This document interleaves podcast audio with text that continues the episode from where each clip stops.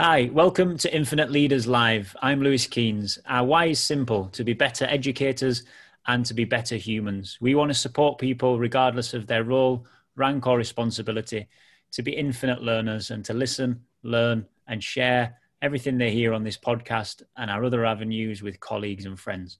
I'm joined as ever by my good pal Alan. How are you doing, Alan? Yeah, good, Lewis. Thank you. And really enjoyed the shows we've done recently. And, and I really hope our listeners have learned as much as what I have. And we'll continue to focus on the things you don't get taught at university or in any courses, real life lessons from real life people with real life experience.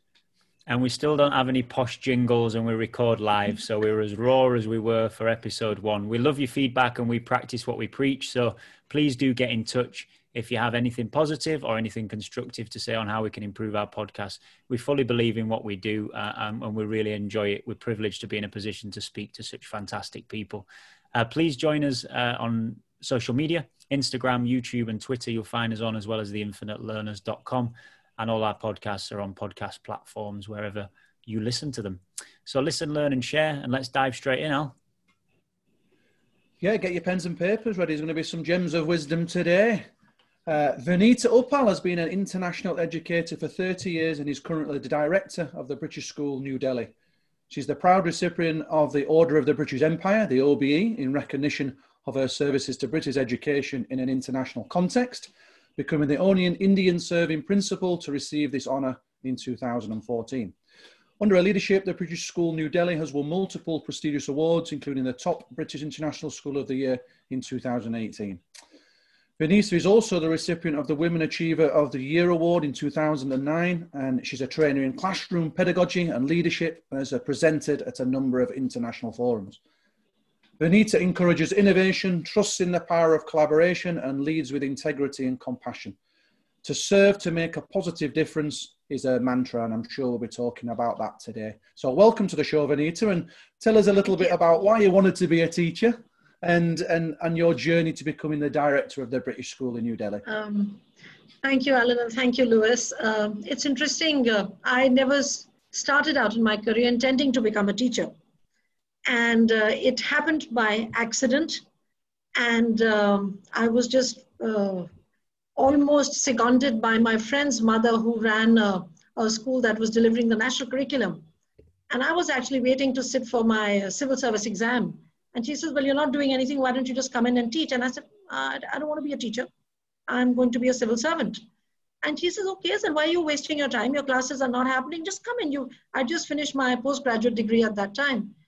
And she says, Well, you, know, you come, I'm short of an English teacher. I said, But I'm a postgraduate in history. English is not my subject. And but the lady, as you can understand, was extremely persuasive. And there I was teaching a group of grade eight students and uh, I know for an educator, it's bad to use the word addicted, but within three months, I was hooked and addicted. And I realized, and I just, just so enjoyed being in the classroom. I taught for two years without a teaching degree. Uh, this is about, this is about more than 35 years ago. And then I quit. I didn't even sit the civil service exam. I quit the school. I went back into regular university and did a, you know a, a formal teacher training program. And uh, like i said i was hooked for life as a teacher. And um, as a leader and when did i there is my leadership journey um, Alan's been very fluid very organic. So there was no eureka moment or there was no action plan with a milestone that okay by age this i will do this and by age this i will do that but even as a teacher, I, I saw myself as a leader. And what, what, did, what did that mean for me at, when I was a young teacher? It meant that I wanted to do things that I enjoyed doing. I wanted to give whatever I was doing my 100%. I wanted to make things right, you know, I wanted to, to make things better, wanted to solve problems, right?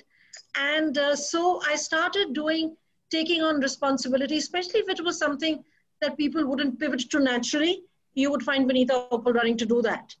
And uh, I remember a colleague very early in my career asked me, and she said, you know, I was planning this huge inter-school event, which meant I didn't have a life. So I was like literally living in school. And um, we didn't have the infrastructure we had today, but I was like, at it 24 7. And she just came to me and she says, Why are you doing this? It's not your job. There's no title. You're not going to get any extra money or any brownie points. Why are you doing it?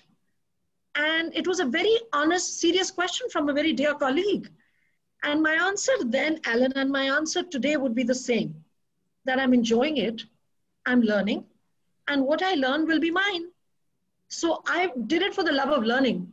And then when I started assuming leadership roles and responsibilities that were kind of, a lot of it was I was goaded by my colleagues to do it, uh, to be honest, or by my superiors who felt uh, maybe I had something that they were seeing in me which I wasn't seeing. And um, yeah, I ended up, uh, even when I was coming into for to apply for the role of the director, uh, my predecessor said to me, you know, I'm not renewing my contract. And I looked at him, I said, that's, that's really sad, you, you know, because you, you still have so much here to do. He said, no, I want you to apply. So I said, no, no, no, no, no, I'm not ready. I love what I'm doing right now. And more because I think I believe that I wasn't ready. And um, he just said one thing to me and I was stunned. He says, he says, you know, you really need to do this because you're already doing a great part of the job. And he says, I want you to apply just to raise the bar of the interview. And in this very matter of fact, I was stunned by this compliment. I said, so, so what does that mean? And he, I think at that point, Alan gave me the one of the most precious pieces of advice anybody's ever given me. And he said, you know, in life, you'll go through people who will have faith in you, who will doubt your judgment, doubt your leadership. He says, do me a favor. Don't add yourself to that list of doubters. And that has somehow stayed in my head. And I say that to a lot of young leaders that don't doubt yourself. You know, raise the bar for yourself and you'll get to it. So that's the journey in a nutshell. I love that idea of, of, of why would you doubt yourself if, if there are other people that are already doubting you? Why would yeah. you do that to yourself? Right. And yeah, really precious words from a very intelligent man. Yeah. yeah. What kind of advice would you give to people that are in that situation where they, they do feel that self doubt and they do question whether they're capable of doing things? Uh, and it, and obviously now when you're mentoring and coaching young leaders, and a lot of them say, "But but do you really think I'm ready to do this?" And my usual advice to them is that if you don't try, you'll never know. And you know, if this role requires these skill sets, and me as somebody who's watched you work has seen you has seen you have that you have those skills, you have the ability, you have the potential. So what are you afraid of? Don't be afraid of making a mistake. Don't be afraid of failure because you have a circle of support around you. So if you don't try, how will you ever raise the bar for yourself? Yeah. And and usually what I've seen, whether it's with students in a classroom or with colleagues, they they not they, they don't just raise the bar, they go far beyond it. Because you are supporting them and challenging them at the same time, showing them a mirror which they can't see, which I couldn't see at one time. And uh, so I what I try to do, Lewis, for colleagues around me is my leadership journey was more by accident because people kept saying, do this. One of my predecessors called me the most reluctant principal he'd ever met. And it wasn't that my leadership was reluctant, it was I just said, yeah, because one of the things I say to young leaders is don't get obsessed with roles and titles. You can define a role, you can be a class teacher, and you can be flying so high that everybody knows you and everybody respects you. So don't get obsessed with the title or the designation. Look at the role. And your role is to make a difference, a positive difference to those around you. So when you don't get obsessed with that title and just learn and do what you're doing, it it really works out in the end. I love that idea of you you don't need a title to be a leader and also what you talked about there of if you try you might if you don't try you'll never know. You'll um, never know. I, I think that's know. that's really really powerful and it, and it gives us certainly a direction to go in in terms of taking a risk and, and having a go right. at these different things. So, yeah, so te- yeah. tell us a little bit about how you felt when you went into those situations where you know you weren't convinced that you were ready, but you were going to give it a go. You were going to try, and you might mm. succeed. What what what difficulties did you face as you started those journeys? Uh, a couple, and a very interesting one was when I was applying for the director's role because I was the only internal candidate and it, CIS had been hired as the recruiting agency. And, uh, and I was, like I said, in doubt, should I, should I not, to be or not to be kind of dilemma. And when I was speaking with the recruiter, and he said, Okay, my first question you're an internal candidate. If you don't win, are you prepared for that? And um, I said, Yeah. He says, Okay, it's easy to say, but it's a loss of face, etc. And what I said to him is something I really believe in. And I said, See, as a, as a professional, I'm a very secure individual. I'm very confident of what I do as a professional. And I understand, I know enough about educational leadership and uh, the functioning of an international school that there are many factors that go into hiring the person for the top job. So I know that if somebody brings that combination better than I can, that person will get it. And I will work equally happily with that person. And he was quite taken aback. He says, You know, I don't usually see people because, I mean, people were afraid that if she didn't get the job, will she leave? And that didn't even cross my mind.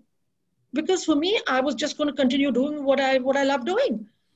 And I think it's a privilege to get paid for what you love doing. Many people are stuck in jobs they don't enjoy. So yeah, I completely agree. And, and Alan and I talk about this quite often. And, and it sounds like what you're suggesting there is that sometimes there's a lot of ego attached to yeah. to going into a, certainly an internal sort of opportunity yeah. and and what that that person there from CIS was maybe asking you is would uh, do you have absolutely do yeah. you have the ego that that you can leave no. to one side and, and take the best hit for the school or, or is your ego going to drive your decision making if somebody else comes in above you right you know uh, i was asked that would you like to meet the other candidates i said absolutely i said because if i if i get selected okay i've met three other great professionals if I don't get selected as the secondary principal, I'll be working with the director. So of course, but of course, that didn't happen. That wasn't part of the process. And I think to me, to be an educator, I think there is no role for ego, Lewis. There is there is role for in there is a centric role for integrity, for self-respect. There is an integral role for uh, compassion, passion. Where does ego come into this? I mean, humility, if there is no humility in, in you as a human being, how on earth are you going to train and yeah. coach and mentor and lead young people who, in our current 21st century world, there is such a focus on I, me, and myself. Individualism has been the hallmark of the 20th century. And today we are saying it's actually collaboration. People have to learn to work with each other. Mm. And if if ego is going to get in the way, and if you want to do the best, what's in the best interest of the children in your care, and you allow ego to get in the way, I'm sorry, you should really do another job. I completely agree, and, and I love. Uh, we talk about this phrase a lot, that it, and you touched on it there. It's not about who's right; it's about what's right. It and, was, and, and yeah, what's right, and not who, because you have to depersonalize things. It's always an issue, and I always believe, um, Lewis, that it's it's very often not what is said, but how it is said. Mm. That you know takes a situation from being a mild disagreement to a potential crisis. And there, there should be no ego. And I've been in situations, recently I've been in a situation where I've, I remember I was a principal at the time and there was this parent who was really angry about some school bus. The bus had left the child in school or something had happened. And everybody was knotted around it or she was threatening to launch a grievance and oh, she was going to, you know, take it to the board. I just picked up the phone, got her phone number, and I said, hi, so and so. This is Mrs. Uppal. And uh, I just wanted to have a chat. I believe, I believe there's something that's upset you. Can I help? And that was it. That's all that they wanted. And she couldn't stop talking about the fact that, you know, the principal called me herself. Mm-hmm. Because I, to me, it wasn't, oh my God, I'm the principal, I'm sitting on this high pedestal. No, you're not. You're a human being and the and the most important thing is that your position is a transient one. Right? You're not holding that chair. You're not you're not sitting on that chair. You're not glued to that seat forever. Right? So if you believe that you're you are given a responsibility like michael fullan says there is a moral purpose to that responsibility. You know give it your best but remember you are here to plan your own demise yeah, uh, t- tell us a bit more about that. What What do you mean by that? You know, you're only so, keeping the seat warm, really. Right, because see, I I firmly the, the reason why I'm probably one of the most non-hierarchic people I know. Once it's to do it's to do with my upbringing.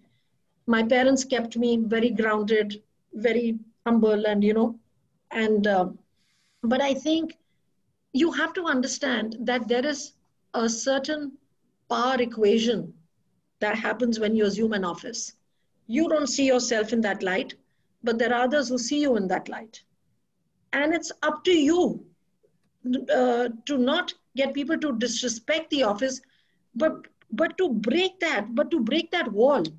You're not a super, superhuman, and you're in most international schools, headships, principalships, any position of leadership is transient. So once you understand that, you have to make it better than when you got it. So, what is leadership? Leadership is about influence, it's a social process. It's about influencing people to become better because of your presence and ensuring that even in your absence, that remains, right? So it's it's about building. I mean, succession planning is something most leaders don't want to think about. They they almost think it is sacrilegious. That you know, as if as if you, you I, well, are you telling me I won't have the job anymore? But you have to plan because if you are if you want if you are committed to what you're doing and you want it to be good and sustained, you have to plan for your own figurative demise. You have to. That that, that links in with um, the the James Kerr sort of approach in legacy, doesn't it? About right, the All Blacks, all you're doing is looking after the jersey. Yeah, absolutely, absolutely. That's what you're doing. Uh, you're, you're that custodian. Yeah. Sorry, Alan, you were saying something. No, I, I, I fully agree with everything you said, and it, it, it really hits home of when sort of Lewis and myself and, and Simon and, and Rebecca, we all left BSM and we were looking at that succession planning for a long time. And right, the recruitment that that we tried to do was very values driven, and it seems that you you you probably have a similar sort of vein of that. We don't necessarily look for the absolute outstanding talent. We look for a set of character values and look to mould them. Could you tell us a little bit about your recruitment at, at the British School Delhi? Uh, you've hit the nail on the head. Um, I, uh, you'll be surprised to know, I'm sure a lot of my colleagues do that.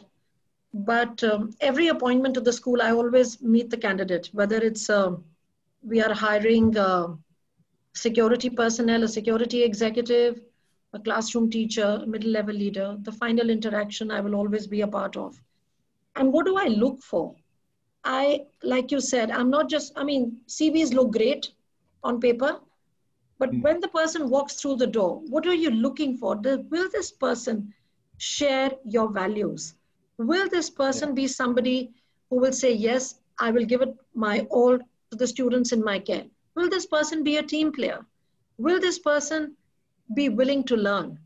Will this person actually become a part of a team that everybody wants as in their team, right?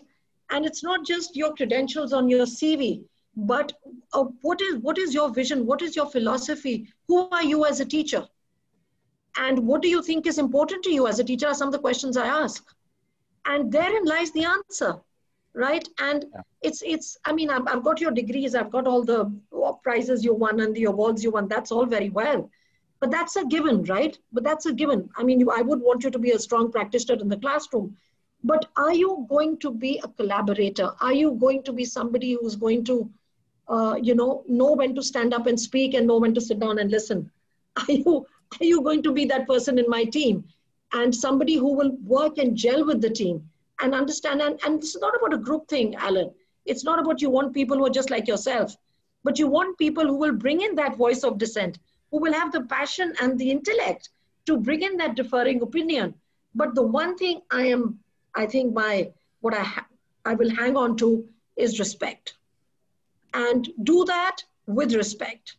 Defer, have a difference of opinion, have an argument, thrash out an issue, but do it exhibiting respect. Because to me, that is very, very important. And especially in an international school, because you are appreciating, I mean, you're training your children to appreciate multiple perspectives. And if you can't do that in your own boardroom or in your own meeting room, you, you, it's, it's really worthless then, isn't it? It's pointless. You, you talked a lot there about about the different values that you're looking for, and you mentioned within it, you know, what what's the teacher's philosophy or vision, and I want to come back to um, to something Alan said in the introduction. I think it was to serve to make a positive yes. difference it is your personal mantra. Can you tell us a little bit more about that? It's beautifully simple. Yeah, it is because I I believe my role, and I hope I don't come across as a glib politician when I say that. but but I have always believed that to lead is to serve. And you are doing this because I believe schools, especially, and uh, we've had Sir John Jones say that millions of times that 99% of your success is about positive relationships and personal connections. So, schools, more than any other industry, are about people. And valuing those people and making sure that whether it's a student, whether it's a member of your support team, whether it's your teacher, that your, your presence, your interaction is enabling them to become the best versions of themselves. And that is going to have a cascading impact on the whole community. So I think leadership is a lot about service. It's about having the resilience of a rock, actually, at times, because we all know leaders have to weather some very difficult storms, uh, difficult terrains. So if you are in this for self preservation, if it is about, I have to save my job, I have to save face, rather than I have to do what is right and what is good, then as I say, guys, find another job. Don't be in education. Don't. Because if, if that is not what is driving you, that yes, you will never give up on a child who's not making it. You will never give up on a member of staff who's not getting it right. That to me is the passion and the, the energy that, that drives excellent schools, not infrastructure, not high tech systems, not gizmos. It's that people bit that drives it. Yeah. I see the your passion for people is, is quite evident in the way you speak, and I absolutely love that. T- tell us tell us about a challenging period you've had as a leader, then Vanita, where it, it's really tested those values. Okay, I think uh, the most obvious one is the current one, uh, yeah. which is obviously, obviously the pandemic, and one for which there was no um, training manual, there was no preparation, yes as a leader you anticipate you show foresight you do all of that you prepare you keep children safe health and safety is important. But through these last seven months what's been critical for me and it's been a, obviously a very challenging period for everybody. I'm not i'm not the i'm not the only one. I mean the covid-19 hasn't left anybody unscathed. But i think what i hung on to were a couple of things one was that I was going to, in terms of health and safety, I anchored myself to principles, Alan, rather than events and structures. Okay. So, where it was the safety of the communities, the children, the parents, the staff, there was one anchor, and that was the principle of abundant caution. And for six months, fingers crossed, it's kept our campus COVID free. If it meant excessive protocols, if it meant doing things that people didn't quite agree to, if it meant, and, and remember, I started doing this from the 24th of Jan, right? COVID was announced on the 21st of Jan. And I we, our last school at TBS, we started putting in protocols from the 24th of Jan. So we were isolating, putting families in self-isolation if they had traveled, Chinese New Year, etc. The government wasn't isolating people. We were at the British school. Uh, we were canceling. We cancelled the FOBISIA events, the primary music festival in February. I, they said, no, but why you? I said, I'm telling you, this is not going away. Abundant caution. Doesn't matter. It's an event that won't happen. It's an event we are looking forward to. We'll do it again. So one was that, the abundant caution bit for health and safety. The other anchor was the people. And I knew that things had turned topsy-turvy for staff. Many of them had families which were stuck overseas. They, teachers are not trained to teach online. They're trained you know, make eye contact, uh, make eye contact. You know, you can see the magic, you can weave the magic in the classroom. Suddenly the classroom had changed. You weren't only teaching children, you were teaching grandparents, parents, uncles, aunts, cousins, everybody sitting in the room, right? and that's daunting, that's overwhelming. How, so my second anchor was that whatever I do, my teachers are looking after the children in their care. It's up to me and my leadership team to look after the teachers. So we reached out, we put in well-being programs, virtual yoga, uh, you know, counseling sessions. We, we did it all. We did it all. So that was the second bit. The third bit, of course, was reassurance. And how do you reassure a community about a problem that even you had very little insight on? So communication, we really went to the extreme more, I mean, more was less. So we kind of have traversed this journey. And the important thing was communicating our rationale. We kept talking, we kept communicating because authentic leadership, Alan, is not built through one dramatic event. It's built through the small things you do on a daily basis, behind the scenes work. So you're seen as a credible, authentic leader to the extent that, I mean, up until now, in the last seven months of the pandemic, we haven't taken a proposal to the board that's been turned down. Because there is that trust there is that mutual trust that yes you're coming to us because we trust your judgment. And you've earned that trust not just today when the pandemic hit but you had built on that over the last few years. So this of course is a challenging period like none other that one is experiencing. Of course there have been others. Of course there have been others. Do i have time to talk about an episode that happened or am I running out of time? You carry no, on. You, you carry, carry on, Vanita. okay, so this is um, this is uh, four. I think four years back. This is when there was that tragic shooting of um, in Peshawar in Pakistan. Remember, school kids were gunned down, and yeah. uh, so obviously, you know, there was heightened security everywhere, and we are in the heart of diplomatic Delhi. So we are the British school across the road is the American school, right? So we obviously, you know, soft targets in that sense. I had gone for a meeting outside. I come back and I'm, I met with my security manager at the gate, and my security guy is not letting me go in. I said, "You kind of batty." I've showed him my badge. It's me. Hello, it's me. I need to be in. and uh, you know, I kind of I'm the director. Have they changed guard? What's happened? I'm not being let back into my own school. And my security manager immediately comes out and she says, "I was waiting. I was trying to get in touch with you. Uh, we've refused. We've received a call. We were still a construction site. Remember, half the campus was built half was a construction site. And um, our receptionist received a call of an armed intruder on campus. He said, I'm sitting in this bathroom, I've got an AK 47, and I'm going to gun you guys down. Okay, and uh, so I said, okay, have you? So literally, I mean, I've just come back from a meeting with the High Commissioner, and I said, okay. She said, uh, I said, have you locked down the campus? She says, no, this happened three minutes ago. I said, three minutes too late, locked down the campus. So we went into lockdown mode. We obviously did our own search, informed the cops, informed the anti, anti, anti-terrorist squad, the anti-bomb squad, informed all of them. Now the problem that occurred at that time, it was pickup time for our nursery kids. Oh. Right? And uh, so the parents are coming. We have a huge courtyard in the front. Okay, it's it's it's just as, soon as you enter the school. And the security manager saying, no, we'll keep the parents out. We won't let them in. I said, are you batty? I said, they're going to be sitting ducks because what if this guy is not alone or this woman is not alone and he's got people around and they're just going to be sitting ducks. I said, you get them in. So now the school is in lockdown. There's complete silence, eerie silence in the school. And the parents want to pick up their kids say, Mr. what's happening? And I was meant to be in lockdown too, right? I'm not supposed to get out till the time I get the all clear from the cops.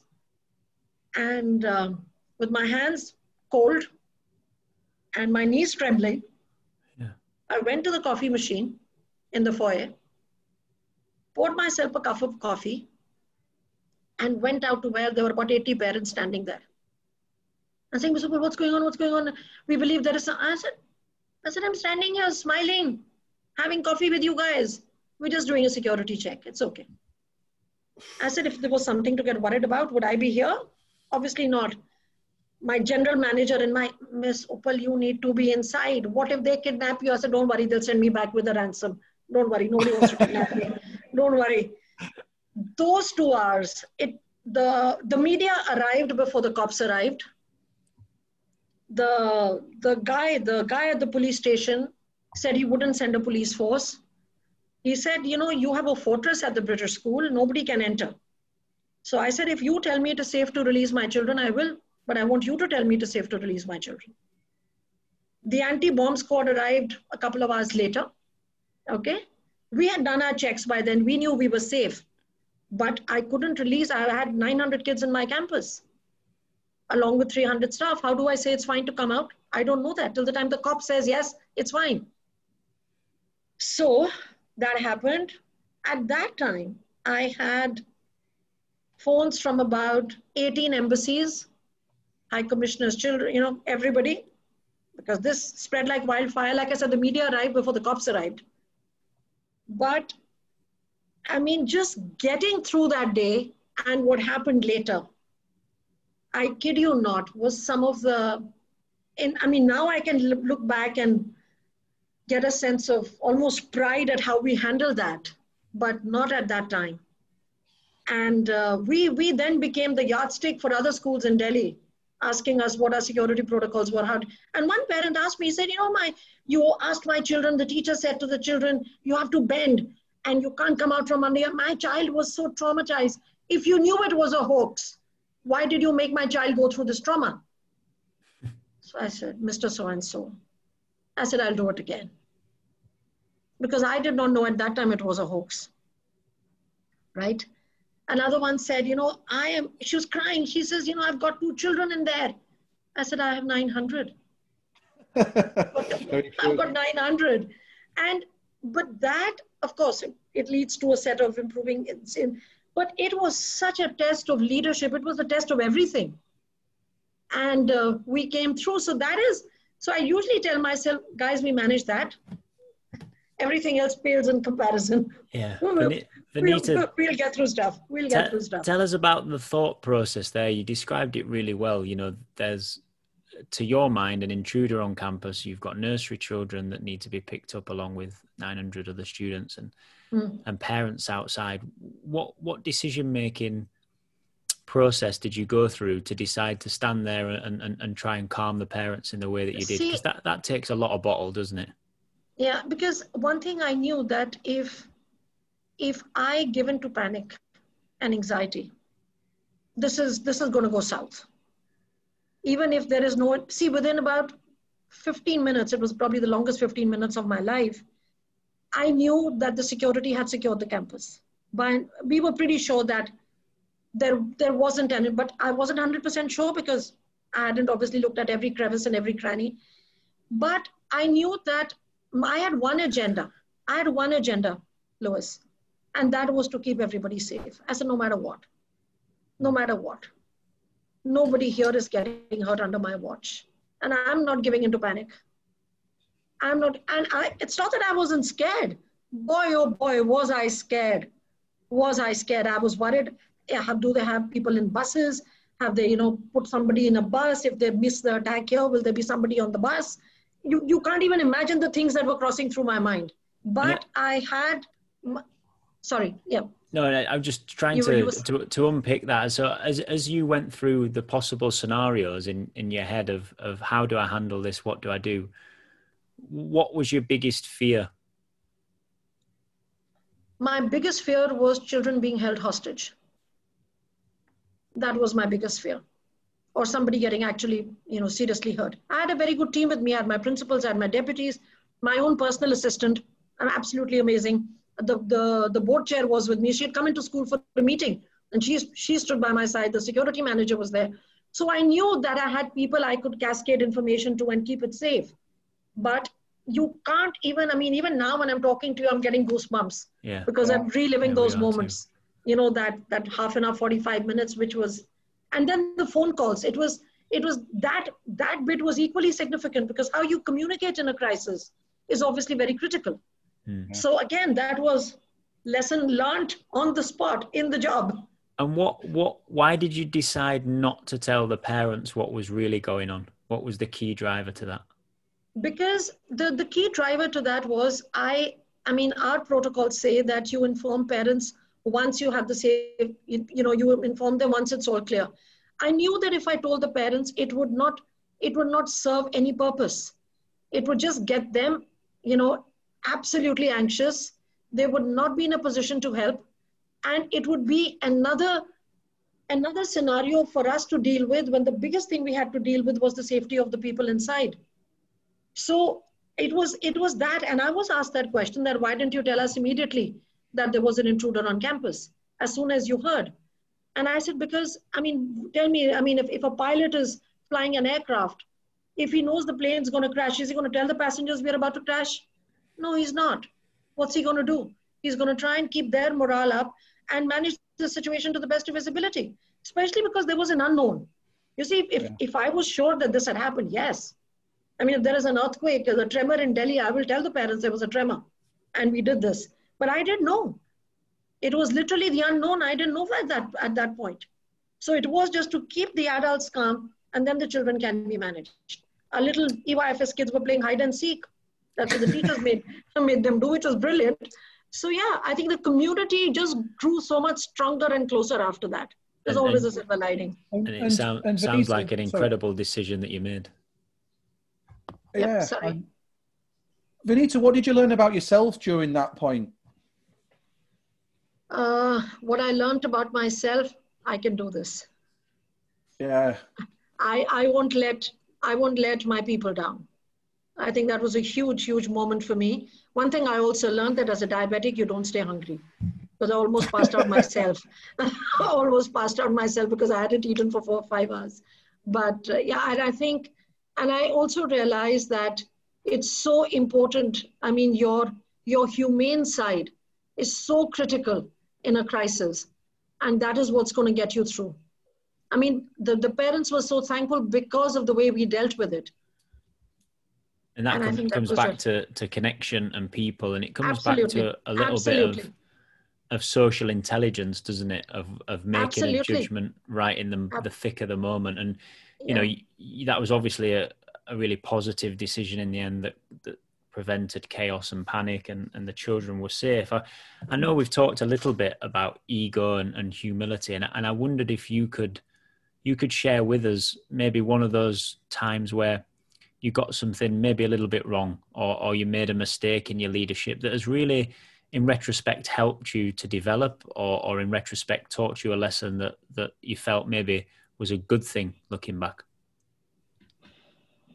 I think if I look at a leadership mistake I have made, um, give me a moment, give me a moment. I think one of the things maybe I didn't do quickly enough in one particular situation was to make a, make a clean break when I should have with a colleague. I kept, I kept, because I'm a great believer in the goodness of people. And um, I continue to believe that compassion, reason, rationale would get through. Um, but I just wish maybe I had made the final decision a little sooner rather than later yeah. and uh, saved myself, my me personally, not the school, but saved myself a lot of personal angst if I had done that. And uh, kind of, it kind of, you know, in my little rosy world where I think that, you know, every, there is something good in everybody and you you appeal to their conscience and they will listen and act according to their conscience. Uh, I think it, it was a bit of naivety. It was a bit of wishful thinking and uh, hope that the, that the person would behave the way you expected them to behave. So I think that that was a lesson learned that, you know, that, that so, was a lesson learned. So you're talking very much about that stage that you break a relationship when, with a colleague or a, or, or somebody that you you're working alongside. Yeah. When when maybe that should have happened earlier and, and it should have happened at, yeah, at a time where maybe you didn't invest so much time and effort yeah, but yeah, where where is that where is that tipping point Vanita have, have, have, you been able to find that and identify that as you've gone through leadership I I I am sorry I my problem is that I'm like the thorn bird right you, you remember the book the thorn bird and it ends with you know, the thorn bird will continue to sing with the thorn piercing her heart. Yeah. And the book ends with that line, and still we do it. Because intrinsically, uh, fortunately, this is an aberration, what I experienced in, the, in one instance. It's not the norm with humanity. And fortunately, the rest of my experiences tell me that yes, your beliefs are right, your passion is correct. That was an aberration. That was an aberration, not, not the fact that you showed faith. That wasn't a problem. Right. So I haven't really changed practice or become a cynic or lost faith. No. But what I've started doing is uh, putting in some protective measures, some self-protective, because because leaders also have to look after themselves is a very late realization. Yeah, of course. Uh, can, you, can I, you, tell us what those measures are? What what what are those things that you you do to try and just monitor that? Uh, I'm not good at it. Let me be honest. And anybody from my school who listens to this podcast will say, "Liar! She doesn't do it herself." and so, so one of the things, but honest to God, one of the things I'm really working on is some kind of a work life balance for myself because I understand that my remaining of sound mind and body is critical. A lot of people depend on me. They'll, they'll depend on me for a calm judgment, for rational thinking, for well informed decision making. And for that, I need to save myself from a burnout. I've been warned by successive boards over the last five years, and I'm getting better at it. So I've started doing that. Sorry? You think a work-life balance as a teacher and as a leader in teaching, do you think it's actually possible? It doesn't exist. It, it, doesn't exist. It's it's an illusion. It's yes. an illusion. And when I say that to people, that they they think, oh, you really don't know what you're talking about. One of the things I've learned, one of the things I'm learning, learning that for me, it's 24 hours 7, like it is with most leaders and teachers. It's 24. You're consumed by it. I yeah. mean, I am one of those, I have a notepad by my bedside. If I wake up at 2 o'clock in the morning, I, I say, yeah, I, I, better note that down before I forget it. Now, yeah. that that is not normal. That's not healthy. I remember on at the reception ceremony when I got the OBE, I thanked my husband publicly and officially for the first and last time that he has allowed the school to be the third person in our marriage. and, and, and, and that's a fact because you really can't stop yourself from thinking about it. But one of the things I've started doing, and Alan, you'll be happy to hear, I know you're a PE guy, I've started doing yoga. and that is something, that is that one hour. That's mine. Yeah. And for me, that is such a I used to walk in the gardens, the beautiful gardens called the Lodi Gardens close by. Of course, that's not happening right now. So I took to yoga and I've now seen that what that, it's my biggest de-stressor. So that work-life balance for me now means that I have an hour a day when, what am I doing? I'm de-stressing. The minute I finish my yoga class, I'm on my phone looking at the emails and messages that have come. So I'd be a liar if, if I say I've got good at it. No, I'm trying. I'm trying. And that's a, and that's a protected hour that's for you. There'll be lots of people um, that work in schools and, and many leaders that, that you know might say, "I don't have an hour." Where do you find that, Vanita? I found it in lockdown. The pandemic has given me that hour. To be very honest. Mm because now I'm at home, I don't have an excuse to cancel my yoga class. I'm not traveling. I'm not in a meeting at school. I haven't stayed back to finish my emails. I'm not having an SLT meeting after school. I don't have an excuse now. I'm at home. so that's how. That's how. That's Fair the enough. silver lining of the pandemic for me. I, I love your honesty. Um, Vanita, we've never had royalty on our podcast before, and, and you've got letters after your name that aren't to do with a a master's degree or a doctorate. Tell us how you uh, received your Order of the British Empire, better known oh, as uh, uh, OBE. It's a very, it's a, do I have a minute or two to tell you the yes, story? Yes, of course, you have as long as you like. So I was uh, holidaying with my, my, my children live in Canada and I was with them in Canada and I received an email, uh, you know, fco.gov.uk and uh, said that you've been nominated and fill up this, these two forms and send them to us. And I said, who's this person from the High Commission? I know everybody. I don't recognize this name. So I, I said, oh, this is one of those, you know, frauds. It, it, it it's, it's a spam email. It's, it's, I mean, me, OBE, I mean, I never replied. I never did anything. So I, I didn't respond. I didn't respond. You just so ignored the OBE email. No, because I, I didn't think it was real. I've done that. No, I didn't think it was real. I didn't think, I said, why would anybody give me an OBE, right? Mm-hmm. And then about a week later, I was sitting in the balcony with my daughter sipping my wine. And I, I went back to that email, it popped up again. And so I said to my son, I said, I'm just because he's he's a, all these young kids are all tech wizards, right? So I said, Can you just see if this mail is genuine? So he went and he said, Mom, it's a genuine email. Then I hadn't even seen the attachment. There was an attachment from the then High Commissioner, Sir James Bevan. And I recognized his signature. And I said, You mean this could be real? So you have to fill up two forms, right? That you have to say that if you're given it, you'll accept it. And then there is another form which has more details. So I said, you know, I said, but Sir James would write to me, right? He knows me. Who's this person? I don't know this email in the High Commission. Anyway, so I said, okay, but this is authentic. So I filled in that form and forgot about it. Because my understanding was who in London knows of my work? Who is going to give me an OBE? I mean, this is not going to happen.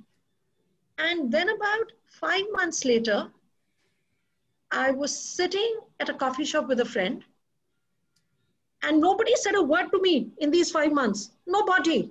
Nobody has written an email, nobody has said a word. And I see this personal email now from Sir James Bevan saying, I'm delighted that you that you, you know, OBE has been conferred upon you. And I just went, I jumped up in that restaurant, spilled my coffee over my friend's lovely dress. and she's saying, she's saying, what is this? I said, I can't believe this. I said, she said, show it to me, show it to me, show me what it is. And imagine, imagine. So what do you, what is it the first thing you want to do when you get something that's out of the world like this? You want to tell your family, right? My husband's on a flight from Paris to Toronto. He's unreachable.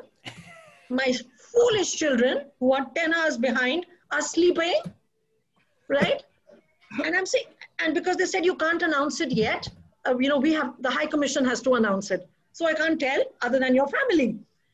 So I said, okay, ring up my sister. And I ring her up. She said, yeah, good you called. I was selecting a sofa for my living room. Can I just show you the picture?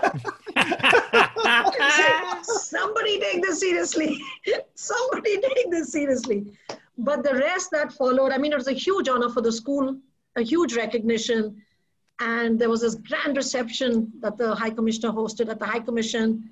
My aunt flew down from Edinburgh. Everybody, my closest friends, colleagues, alumni, were all there at this reception. It was lovely. It was lovely. And I got to thank my husband. Never again, never after. Mm. you, are showing a lot of hu- a lot of humility there to to say it was good for the school and to thank your husband. But absolutely, you know. see, there is no one woman, uh, there is no one woman or one man army, guys. Leadership is collaborative, and that's what I say to kids as well. I said, when you graduate and when you achieve something, don't think it's yours because a lot of people have played a visible or invisible role in your journey. Do you ever do you, ever take a moment though to to to appreciate that you know maybe you have done well and, and when you sat sipping your wine with your with your kids to, to just have that reflective minute and think yeah I'm, I'm pleased with that I'm, I'm happy I was I was over the moon yeah I was over the moon and uh, I won't tell you what happened at the reception and the after party but uh, I, I was over the moon. I was I was delirious with joy. I was delirious with joy because it was an affirmation that I had not sought. It was a validation I had in my wildest dreams never thought would come my way, and um, it was an absolute abs. I think I think it was a huge, huge high point, and one I don't think I've beaten that yet, but yes, It'll take it'll take some beating. Well done to you, Vanita. We're um we get we're gonna ask you a few quick fire questions now. Um, sure. The first one is what what book are you reading at the moment, and uh, is it any good? Would you recommend it? Yes, I would. It is um it is by Jules Bremer. It's 39 weeks. It's uh, let me see. I think uh, the book. Yeah, Life Behind the School Gates. Okay. It is incredible. It's authentic. It's hilarious it's vulnerable. Oh, it is. It is amazing, and it is so easy to read. Read it. It's real fun. Super. Mm. Uh, we will.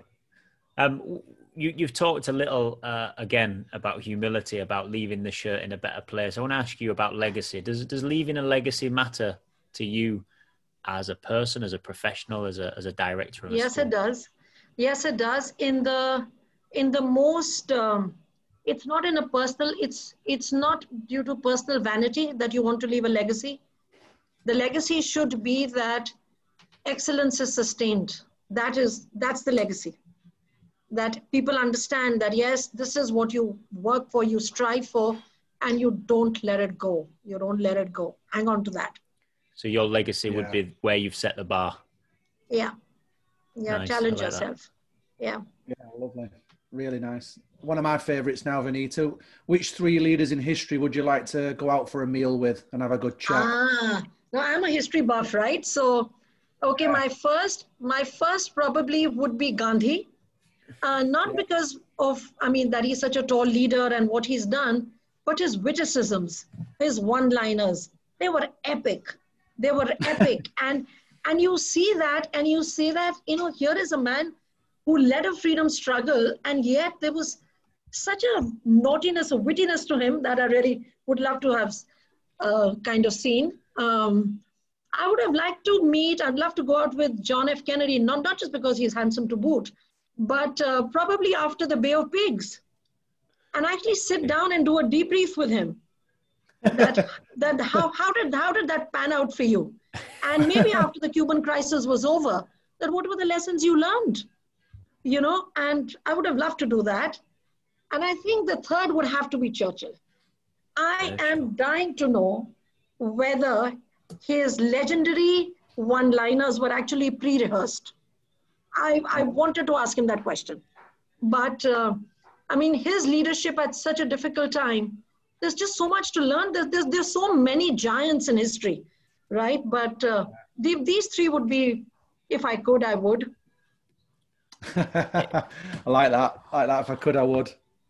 And we'll, we'll finish on our on our last one. Our our website is the www.theinfinitelearners.com, and all our taglines are about learning from experience. And what would what does infinite learning mean to you? What do you reckon? I think it's the understanding that you are not the reservoir of knowledge.